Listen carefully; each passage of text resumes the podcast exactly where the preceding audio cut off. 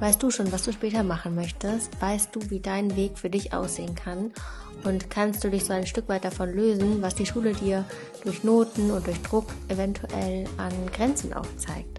Darum geht es in der heutigen Folge, um diese Frage, wie du da deinen eigenen Weg finden kannst und auch um weitere Fragen, die ihr gestellt habt. Zu Gast ist wieder Gerald Hüther, der auch schon letzte Woche am Start war. Und ich freue mich sehr, dass er eure Fragen beantwortet.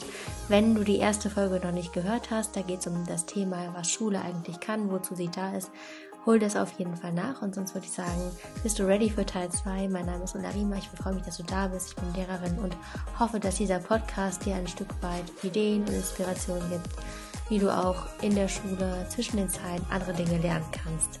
Und jetzt ganz viel Freude beim Zuhören. Viel Spaß! wir sind gerade stehen geblieben bei, ähm, was man machen kann, also gerade mit dieser Initiative, die du angesprochen hast. Und eigentlich geht es jetzt schon ein bisschen über auch in Schülerfragen, die auch in die Richtung gehen. Die stellen halt die Fragen ein bisschen kleiner. Ne? Also dieses große Fragen stellen, was du schon angesprochen hast, ist natürlich eine total schöne Sache. Und was die Schüler jetzt im Kleinen fragen, ist folgendes. Es geht auch um dieses, das System ist halt so, wie es ist. Und das fragen wir jetzt hier. Wie können wir deine Ideen für uns nutzen, wenn sich nichts am System ändert? Ja, wie können wir äh, uns absprechen oder äh, Einigung treffen mit ähm, Eltern oder Lehrern, ähm, um eben diese Ideen zu nutzen? Also das heißt, du hast eben schon eine Möglichkeit genannt, ne? also eine sehr große, wo sich viele zusammenschließen. Gibt es auch davon abgestufte kleinere Schritte, die man gehen kann für Schüler in Absprache mit Eltern und Lehrern? Was würdest du dazu sagen? Ja, aber dann immer äh, erstmal weg von der Vorstellung, man könne die Schule verändern, sondern hin zu der Sammlung von Ideen, was man tun könnte, damit einem diese Erfahrung in der Schule nicht mehr so viel schaden.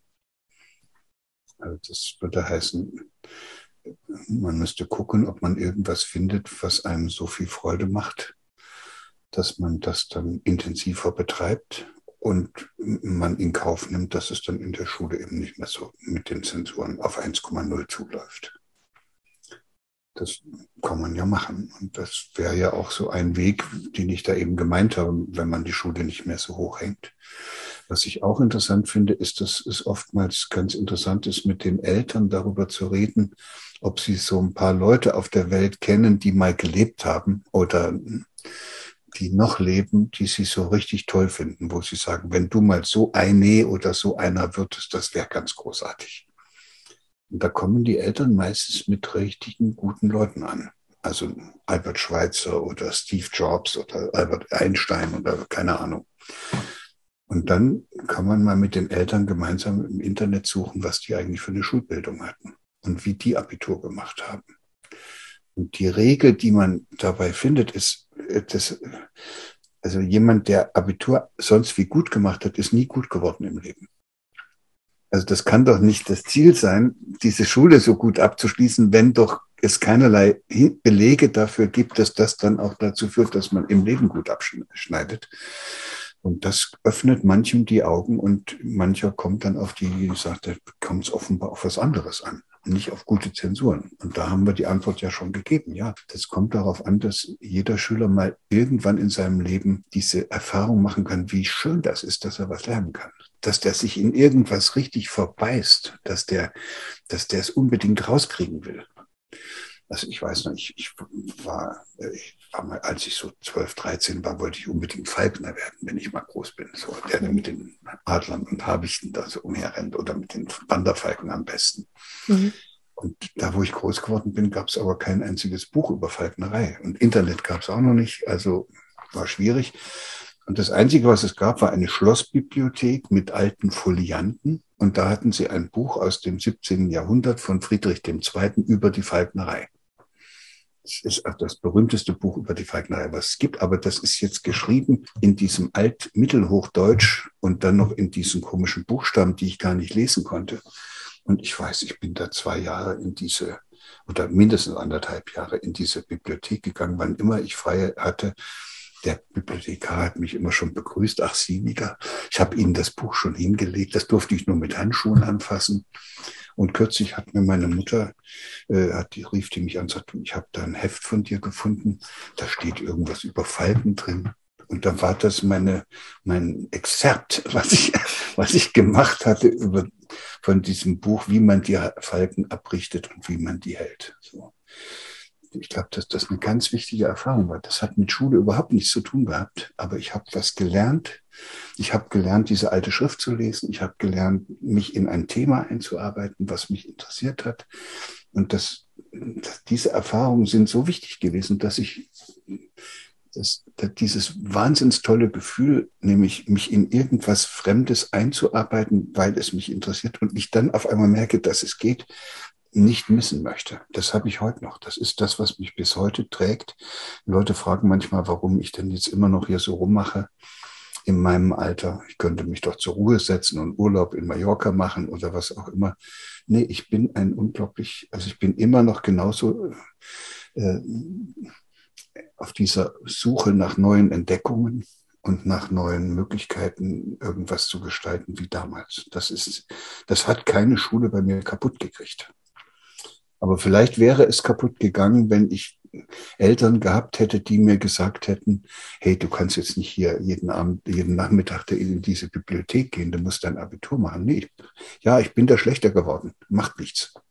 Hat, hat mir auch nichts geschadet und äh, dann hatte ich hinterher auch so eine Lust, da wollte ich dann unbedingt Biologie studieren und dann habe ich mich in der achten Klasse oder wann das so nee, das war ja dann schon auf, der, auf dem Gymnasium. Da habe ich mich mal richtig ein Jahr richtig angestrengt, da war ich gleich der Klassenbeste. Und dann konnte ich da studieren. Fertig. Das ist doch alles keine Kunst. Wenn man ja. weiß, was man will, ist es keine Kunst. Ja, ja, total. Und ich finde das so erfrischend, auch was du sagst zu diesen ganz großen Köpfen, die eben von der Schullaufbahn vielleicht doch nicht so waren, wie es manche erstmal glauben und die dann ihren Weg gegangen sind und einfach dieser Begeisterung gefolgt sind. Und das habe ich irgendwann schon mal gehabt im Podcast. Also das ist, zieht sich auch wirklich durch diese, durch diese ganzen Folgen. Wenn man was mit Begeisterung macht und verfolgt, dann kommt der Erfolg hinterher. Der Volk der Begeisterung, so, ne? Und ich nenne es nicht mehr so gerne Begeisterung, weil man kann sich auch für allen möglichen Blödsinn begeistern. Ja, Konsumsachen auch zum Beispiel. Jedes Wochenende auf dem Fußballplatz oder die Nazis, die Anhänger. Das Stimmt. Auch furchtbar begeistert. Hast recht. Was ich da lieber äh, verwende, ist der Begriff Hingabe. Wir haben im Deutschen so schöne Worte. Hingabe. Ja. Das, was ich da mit dem Falkenbuch gemacht habe, das war Hingabe. Mhm. Da habe ich mich verloren. Da habe ich da vier Stunden gesessen und gearbeitet und ich habe, das kam mir vor wie fünf Minuten. Ja, So muss es sein. Also Hingabe ist auf jeden Fall was, was, ah, was sich so lohnt, also wirklich dieses, auch dieser inneren Stimme zu folgen, wenn man sie hat. Und ich glaube, dass gerade junge Menschen eigentlich diese Kreativität haben und diese Hingabe dann Zugang zu haben. Und der wird eben mit dem Fortschritt des Alters, glaube ich, immer schwieriger zu bekommen. Also so sehe ich das zumindest oder so erlebe ich das. Na, wenn du wirklich, jedes Kind hat mal irgendwann diesen Augenblick, wo es sich so in sowas rein vertieft. Und wenn dann aber die Situation so ist, dass da jemand kommt und sagt, das geht jetzt nicht, und du musst jetzt lieber das machen und so, dann bleibt dem Kind ja nichts anderes übrig, als sein Bedürfnis, dieses, was diese Hingabe hervorbringt, so zu unterdrücken, dass es weg ist. Das mhm. Ergebnis, und das machen sich die meisten Lehrer und auch die Eltern nicht bewusst, ist, dass diesem Kind wird, das will sich nie wieder in seinem Leben hingeben. Was sagst du denn zu der Konsumgesellschaft, die auch Dinge produziert, wo sich Kinder dann hingeben in Bezug auf virtuelle Welten und so weiter und ja, also Apps und TikTok und so weiter und so fort. Ja, das ist keine Hingabe. Das, ja. ist eine, das ist ja etwas, was auf Außenstimulation reagiert. Das mhm. ist sozusagen Verführung. Ist das dann, ja, ist das dann so eine Flucht vor der Hingabe oder eine? Ja, die, die, man müsste fast sagen, um sich nicht hinzugeben, äh, verlieren sie sich in diesen virtuellen Welten, weil da haben sie die Möglichkeit, jederzeit den Stecker zu ziehen oder sich noch tiefer da drin zu verlieren. Bei der Hingabe ist das schon was anderes. Das, damit hört man ja nicht auf. Mhm. Und da kommt ja auch immer, das ist ja auch, man kann sich doch nicht einem, einem Bildschirm hingeben. Ist richtig, ja, stimmt. Sondern mhm. das muss ja auch irgendwas sein, was man in die Hand nehmen kann und was, was irgendwie Du hast es vorhin selber gesagt, was, was einem in seinem jeweiligen Leben sinnvoll erscheint. Ich kann mir vorstellen, dass einer mit Hingabe programmiert. Ist aber was anderes als War of Warcraft mit Hingabe zu spielen. Und ich glaube auch, dass wir alle wissen, was für ein Gefühl das eine und das andere hinterlässt. Also ja. was ein Gefühl man, was man nach dem sich hingeben hat, nämlich diesen Flow noch so mitzunehmen und so ganz beseelt auch dieses Gefühl lange zu haben und bei dem anderen dieses sich verlieren irgendwo rein. Ich weiß noch selber, als ich im jugendlichen Alter war, ich habe da so ein Spiel gehabt, auch die Sims hieß das, wo man so Häuser baut und so. Und ich habe teilweise, es war so schrecklich, ich habe es an einem Tag mal gemacht und irgendwie so vier Stunden daran gespielt und danach bin ich ins Bett gegangen und ich habe meine Augen geschlossen und habe diese Männchen weiterlaufen sehen. Und das fand ich so schlimm, dass ich von einem auf den nächsten Tag hab, aufgehört habe damit, weil dieses Gefühl danach, das war so, so fremdbestimmt und vor allem auch so leer habe ich mich gefühlt. Und ich glaube, da kann man ganz gut auch für sich, also ich glaube, das zu, rauszubekommen, wie man sich fühlt danach, das ist vielleicht ein guter Indikator, um zu wissen, ob man sich gerade irgendwie, ja, flüchtet oder nicht. Ja. Und was du eben gesagt hast, fand ich total toll mit dem, dass du Biologie studieren wolltest und dass du dann in der achten Klasse angefangen hast, dich hinzusetzen und so. Und darauf ziehst du ein bisschen die letzte Frage auch von den Schülern ab. Und zwar ist die letzte Frage diese hier. Wie finden wir unseren eigenen Weg unabhängig von der Schule und dem Druck? Es ist ja immer noch so, dass viele über die Noten lernen von den Eltern und das eben auch so ein bisschen verlernen oder nicht wissen. Hast du einen Tipp, wenn man jetzt in der siebten oder achten Klasse ist? Was würdest du denen raten, dass sie in diesen, diesen Weg verfolgen, reinkommen und nicht irgendwann, weil wir lernen ja in der Schule auch oft, was wir nicht können. Also, ne, oder vielen wird das suggeriert. Dann haben sie in Mathe immer Vieren oder Fünfen und sagen so, boah, ich kann das nicht. Deswegen, ich habe eigentlich den Wunsch, Medizin zu studieren und Menschen zu helfen, aber ich mache es nicht, weil ich immer Vier und Fünfen in Mathe oder in Bio habe, sage ich mal. Und andere wiederum, die dann eine 1-0 haben, kommen dann auf die Idee, Medizin zu studieren, so wie du eben das Beispiel gebracht hast. Also wie schaffen, wie schafft man es als SchülerInnen, sich frei zu machen davon, von diesem Druck und von diesen Systemgedanken? Man kann sich aus solchen Zwängen und Mustern nur befreien, indem man eine Situation schafft, wo man mal draußen ist und draußen als Beobachter sich selbst in diesem blöden System anguckt. Also du lebst in einer Familie, wo sich die alle die ganze Zeit streiten. Du bist mit deinen Geschwistern auch ständig im Streit.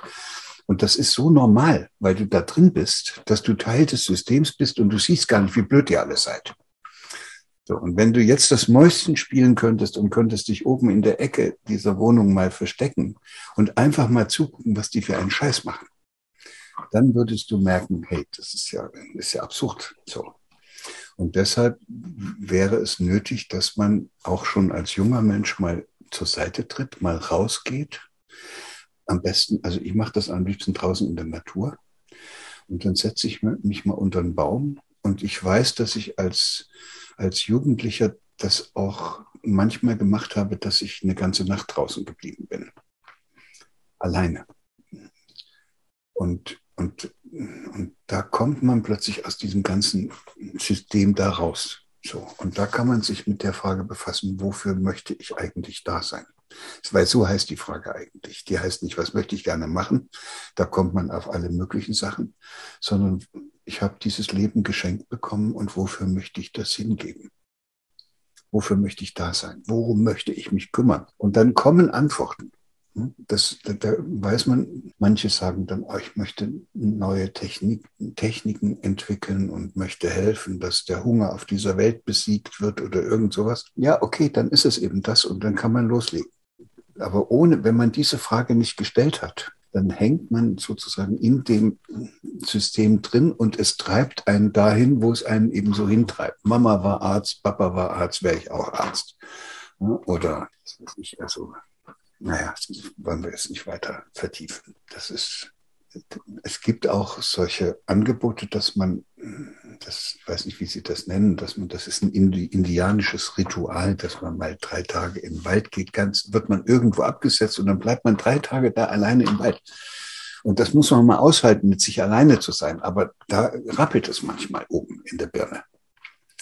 Und dann kommt man als eine verwandelte junge Frau wieder raus. Es gab auch mal eine Zeit, da haben die Erwachsenen das verstanden, dass diese Pubertät zum Beispiel eine ganz schwierige Übergangsphase ist, wo man aus der Kindheit kommt und plötzlich erwachsen werden soll. Und dann, als die Menschen das noch, die Erwachsenen das verstanden haben und dort, wo sie das verstanden haben, dann haben die Rituale gemacht, dass das den Heranwachsenden leichter geworden ist, das eine zu verlassen, diese Kindheit, und dann in dem anderen anzukommen. Das kann man sich auch mal angucken, wie das oftmals ist, das dann bei den indigenen Völkern noch zu verfolgen. Aber da begreift man, wie klug die waren, dass die das irgendwie mit so einem Übergangsritual geschafft haben. Das, gestern war es noch ein Mädchen und jetzt ist es eine Frau. Ne? Mhm. Aus dem Kinderhaus kommt sie in das Frauenhaus. So. Das geht doch alles bei uns nicht. Wir haben diese Rituale nicht mehr.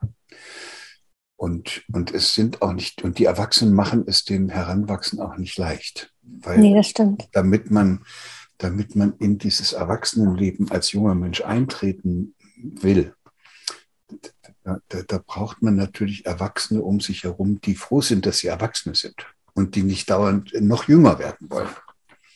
Oder darüber klagen, was sie da eine furchtbare Verantwortung haben und auf einmal, die sie gar nicht so gerne äh, ausfüllen. Also, und dann kann es eben leicht passieren, dass man als junger Mensch mit diesen pubertären hormonellen Wallungen äh, nicht so gut zurechtkommt und, und dann bis 35 pubertiert. Und mhm. das möchte ich keinem von euch wünschen, deshalb. Ja. Sucht euch irgendwas. Ja.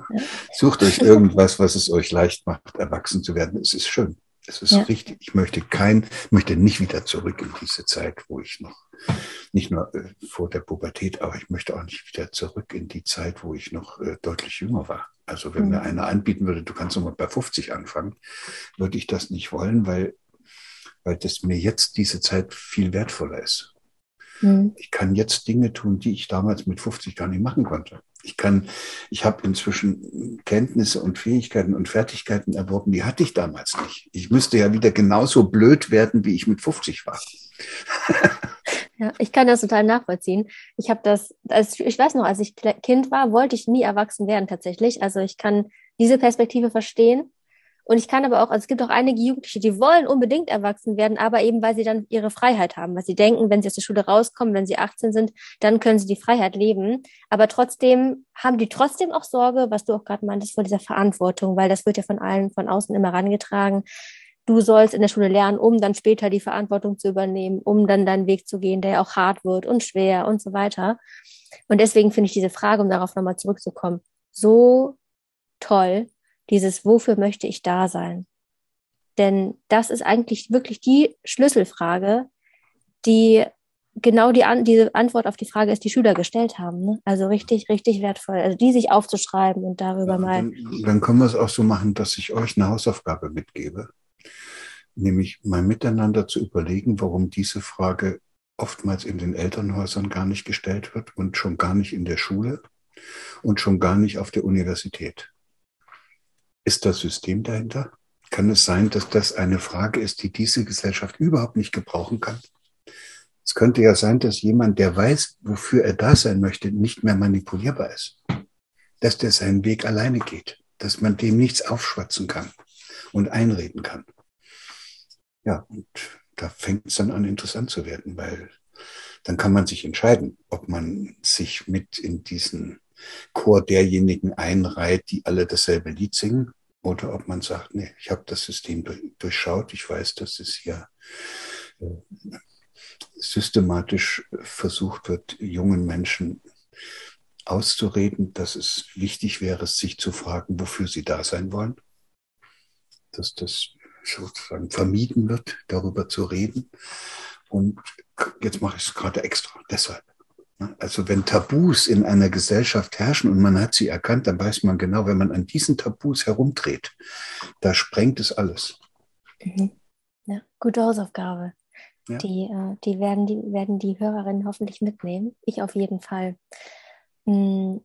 Aber die letzte Frage, die ich jetzt stelle, ist die, die ich halt jedem Gast stelle. Und zwar ist die, wenn du, vielleicht wiederholt sich es auch, ich weiß nicht, aber wenn du am Schultor stehst und die Schüler morgens zur Schule kommen und du darfst ihnen auf einem Flyer eine Lebensweisheit mitgeben. Da steht irgendwas drauf, was du denen mitgeben möchtest, was sie jetzt mitnehmen in das Schul, in den Schultag hinein und auch über die Schule hinaus. Was würdest du da drauf schreiben? Du bist der wichtigste Mensch auf dieser Welt.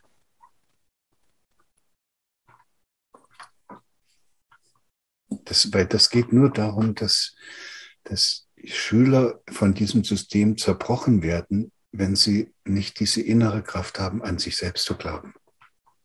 Und wer an sich selbst glauben kann, ich habe so ein schönes Beispiel, Pippi Langstrumpf. Stell dir mal vor, Pippi Langstrumpf würde in so eine Schule gehen, wie wir sie haben. Die, die wäre so stark, die glaubt ja so sehr an sich.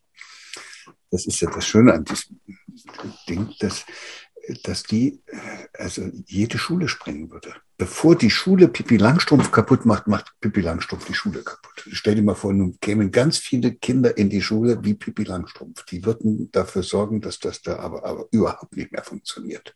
Da werden nur noch Bonbons gegessen. Und so witzig, weil ich habe ich habe der letzte Post auf Instagram, den ich gemacht habe, da ist ein Zitat von Pippi Langstrumpf, dieses Oh, das habe ich genau da auch drunter geschrieben. Dieses, ähm, das haben, haben wir noch nie ausprobiert, deswegen wird, geht es sicher gut. So, ne? Dieser Glaube daran, dass es einfach, das passt schon. Und wenn, also wenn jeder so denken würde, dann würde keiner fragen, wie es multiplizieren geht. Ne? Die würden sagen, Multiplikation, was soll das? Nee, ich gehe lieber raus und mal mein Pferd irgendwie, äh, keine Ahnung, mit bunten Farben an. So, ne? Ja, absolut. Also ich finde auch, Pippi Langstrumpf ist ein ganz toller innerer Guide, den man auch so mitnehmen kann durchs Leben. Die wollte übrigens auch nicht erwachsen werden, Pippi Langstrumpf. Die, wollte, die haben ja mal diese, diese Pillen genommen, dass sie nie erwachsen werden. Ne? Und wenn man sich so eine innere. Da steckt, da steckt ganz viel drin in dieser Geschichte.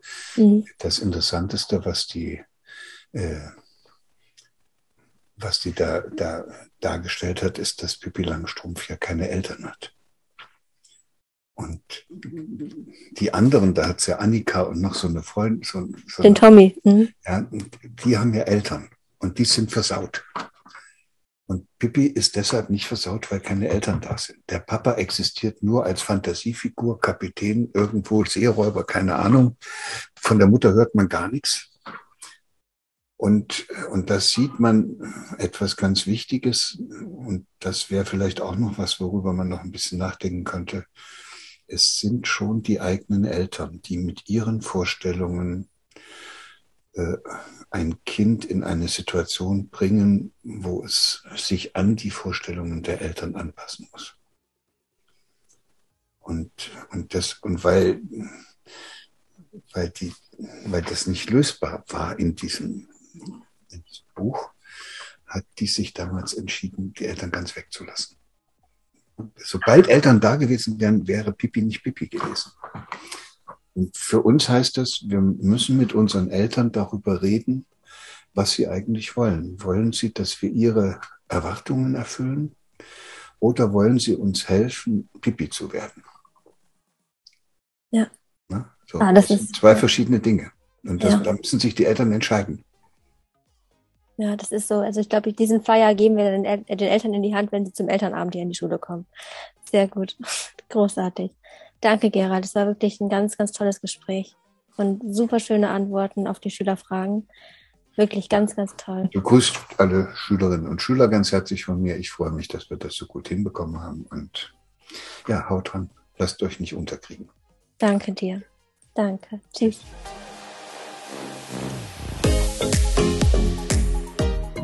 auf dass du auch in den Flow kommst, in die Hingabe, in den Themen, die für dich wirklich wichtig sind. Und vielleicht hat dieser Podcast, diese Folge dir ein bisschen, ja, dich darin unterstützt, dass du da auch ein bisschen auf die Suche gehen kannst und auf deinen eigenen, auf das eigene Herz und dein Bauchgefühl hören kannst. Das ist so wichtig. Und sonst wünsche ich dir auf jeden Fall eine wunderschöne Woche weiterhin und bald einen guten Start in die Herbstferien. Wenn du weitere Fragen und Themenwünsche hast, wie immer gerne an die altbekannte Adresse, die du auch in der Beschreibung findest. Und auch die ganzen Seiten und Links zu Gerhard Hüther findest du auch unten in den Show Notes. Also, lass es dir gut gehen. Wir hören uns nächste Woche wieder und bis dahin das Allerbeste für dich. Mach's gut. Ciao.